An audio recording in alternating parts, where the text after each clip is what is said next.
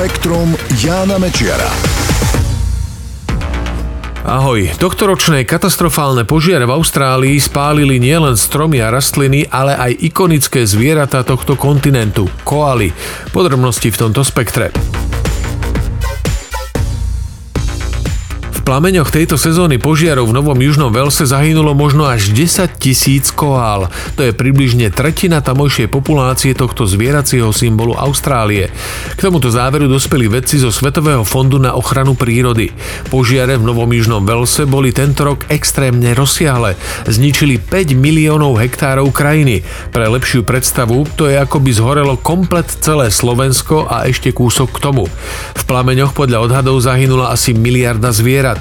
Koaly sú pritom voči takýmto pohromám mimoriadne bezbranné. Majú hustý kožuch, ktorý sa ľahko chytí a navyše pri ohrození, keď sú vystrašené, sa inštinktívne šplhajú vysoko do korún stromov, no a tam nemali šancu pred plameňmi uniknúť, najmä keď sa požiare šírili obrovskou rýchlosťou. V niektorých prípadoch zaznamenali postup plameňov rýchlosťou až 60 km za hodinu. Podľa odborníkov v najviac postihnutých oblastiach zmizlo až 80% koál, ktoré tam predtým žili. Tie, ktoré prežili, prišli o životný priestor, pretože oheň všetko spálil. V celom Novom Južnom Velse bolo asi 36 tisíc koál, dnes je ich pravdepodobne o 10 tisíc menej. Podľa odborníkov by sa teraz mali zapísať na zoznam ohrozených druhov.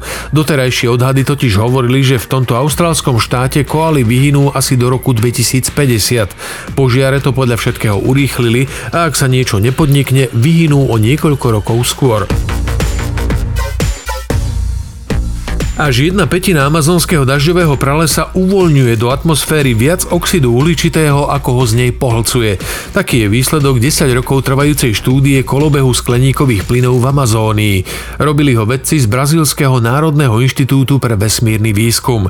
Každé dva týždne lietali s lietadlom vybaveným meracími prístrojmi nad rôznymi časťami amazonského pralesa a zaznamenávali skleníkové plyny. Zistili pritom, že väčšia časť stále plní úlohu skládky uhlíka. Pohlcuje obrovské množstva oxidu uhličitého z atmosféry, najmä vo vlhkejších obdobiach. Iné časti však fungujú naopak. Oxid uhličitý sa z nich dostáva do vzdušia. Sú to predovšetkým oblasti, kde sa vo veľkom vyrúbali stromy. Za ostatných niekoľko rokov sú to milióny stromov. Keď totiž stromy rastú, uhlík z atmosféry pohlcujú. Keď zahynú, zmiznú, uhlík sa uvoľňuje späť. Podľa meraní vedcov sa takýmto zdrojom uhlíka stala predovšetkým severový východná časť amazonského pralesa, ktorá tvorí asi 20% jeho rozlohy. Či už sedíte dlho bez prestávky alebo prerušovanie, ani jedno z toho nie je dobre. A to je celkom mierne povedané. Podľa výskumu Kolumbijskej univerzity dlhý čas strávený sedením zvyšuje riziko predčasného úmrtia. Vedci k tomu dospeli po zohľadnení všetkých možných faktorov vrátane pohybovej aktivity.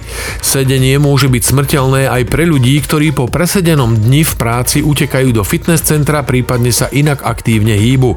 Pri výskume vedci sledovali takmer 8 tisíc ľudí starších ako 45 rokov. Zistili, že každý deň zo 16 hodín bdenia strávia sedení v priemere 12 až 4 hodiny. Po 4 rokoch sledovania sa ukázalo, že ľudia, ktorí sedeli najviac, zomierali predčasne s najvyššou pravdepodobnosťou a naopak tí, čo sedeli najmenej, zomierali s najnižšou pravdepodobnosťou. Výskumníci preto odporúčajú nesedieť dlhšie ako 30 minút v jednom kuse. Po každé pol hodine sa treba postaviť a trochu sa rozhýbať. Spektrum Jána Mečiara.